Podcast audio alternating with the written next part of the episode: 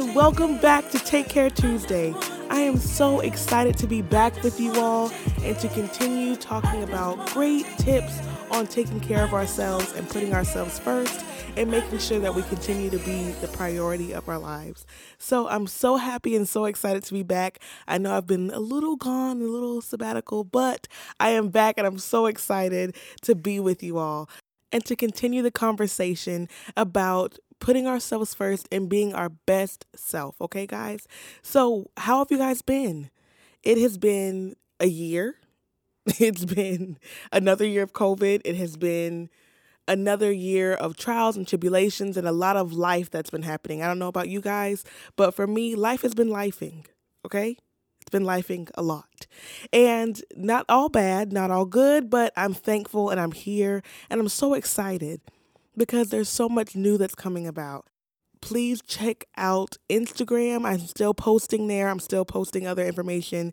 And also, that's where you'll be finding out about our new episodes, our new guests, um, new recipes, different things that we're going to be putting out there. So I'm so excited, guys.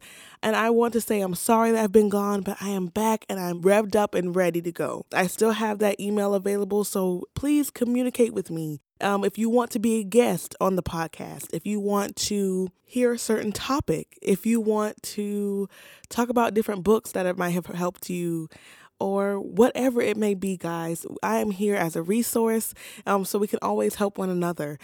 It is difficult to put yourself first or be a priority or the top of the list of your to do list um, when it's not first to mind, when it's not natural for you. Trust me, I'm the first one to advocate for self care, but I'm the last one to do it. So, this is just as much for me as it is for you all.